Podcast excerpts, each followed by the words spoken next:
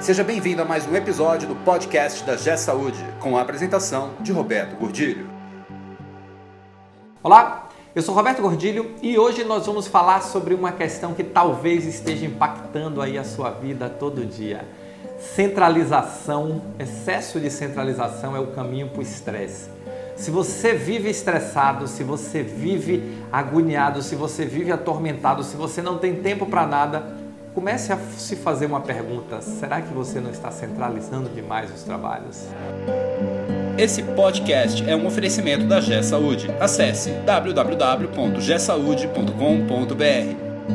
Muita gente vem conversar comigo e diz: Roberto, eu passo o dia todo apagando incêndio, eu passo o dia todo estressado, eu passo o dia todo. E aí, quando isso vem acompanhado por uma questão, uma falazinha pequenininha que é assim: minha equipe não consegue fazer nada de sem mim, aí eu já sei que o problema não está na equipe. A probabilidade do problema estar tá em você é muito grande.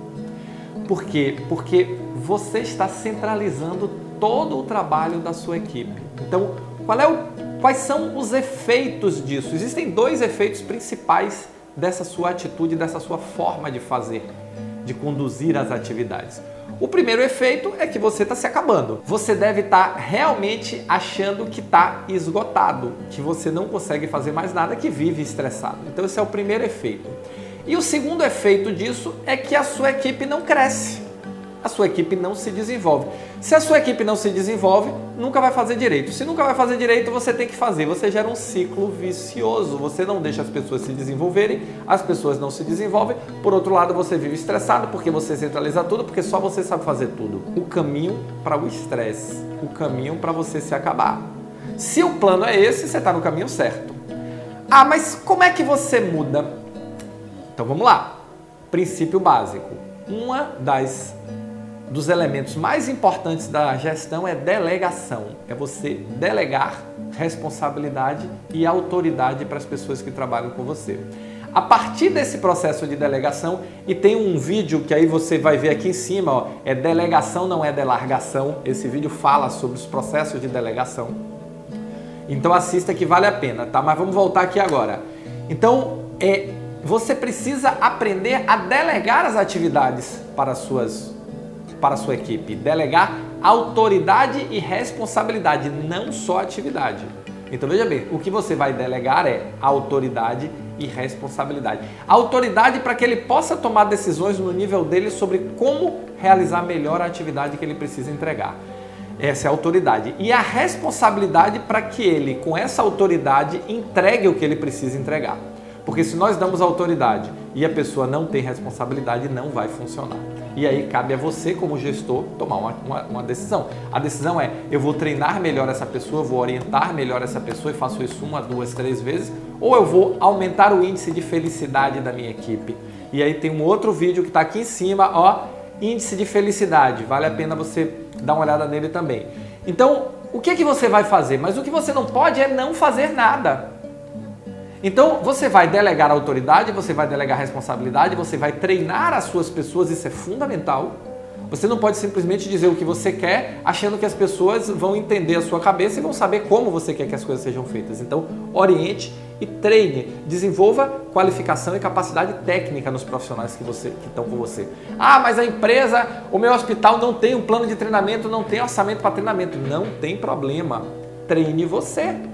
Veja a pessoa mais experiente da equipe e ela treina os menos experientes. Monte um plano dentro da sua área de capacitação interna. Não precisa de dinheiro nem de grandes autorizações para fazer isso. É só método, é só gestão, é só organização do trabalho. Ah, Roberto, mas a gente vive, a gente trabalha de 7 da manhã às 7 da noite todo dia, ninguém tem tempo para nada. Você está muito desorganizado. Organize melhor seu trabalho que vai dar tempo. Então, não adianta ficar justificando porque as coisas não são feitas. O seu trabalho como gestor é arrumar uma forma das coisas serem feitas. É para isso que você está aí. Então vamos lá.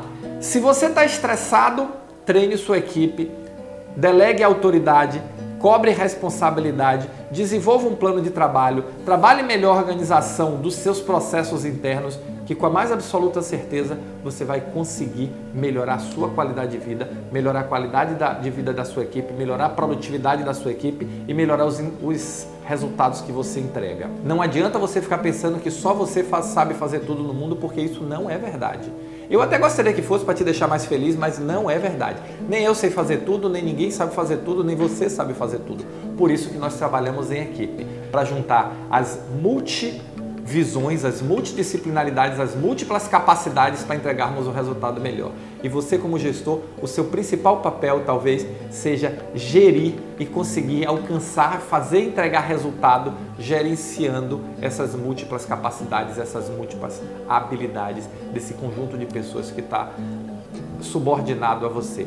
Então, desenvolve essa capacidade, desenvolve a capacidade de trabalhar com as pessoas, desenvolver as pessoas e aí você vai precisar fazer isso delegando autoridade e cobrando responsabilidade. E só para lembrar, faz isso pensando que você é um líder, você não é um chefe. Então não adianta estar com um chicote nas costas de ninguém porque esse modelo acabou, tá bom? Vamos lá e eu tenho certeza que se você fizer isso, a sua qualidade de vida vai melhorar bastante bastante e você vai conseguir efetivamente sair desse ciclo vicioso que você tá de muito trabalho, só estresse, ninguém sabe fazer nada, então é muito trabalho e isso aí você está se matando. Então começa a pensar o seguinte: o que é que eu posso fazer diferente para empoderar aos poucos, cada dia mais, as pessoas que estão comigo, para que elas entreguem os resultados que cada uma precisa entregar para compor o resultado da minha equipe, o resultado da minha área, para que a gente tenha todos uma vida melhor, mais feliz no trabalho e entregue resultados cada vez mais consistentes, porque é isso que vai te tornar um gestor diferenciado. Se você gostou desse vídeo, se você está nesse momento agora, deixa o seu like, deixa o seu joinha aqui embaixo, porque isso com certeza vai contar ponto para que mais pessoas possam ver esse vídeo e mais pessoas possam discutir esse momento que nós estamos passando tão interessante na nossa carreira e na nossa vida, tá bom? Valeu, muito obrigado e nos encontramos no próximo podcast. Você ouviu mais um episódio do podcast da G Saúde com a apresentação de Roberto Gordilho. Conheça também o portal da G Saúde. Acesse www.gsaude.com.br.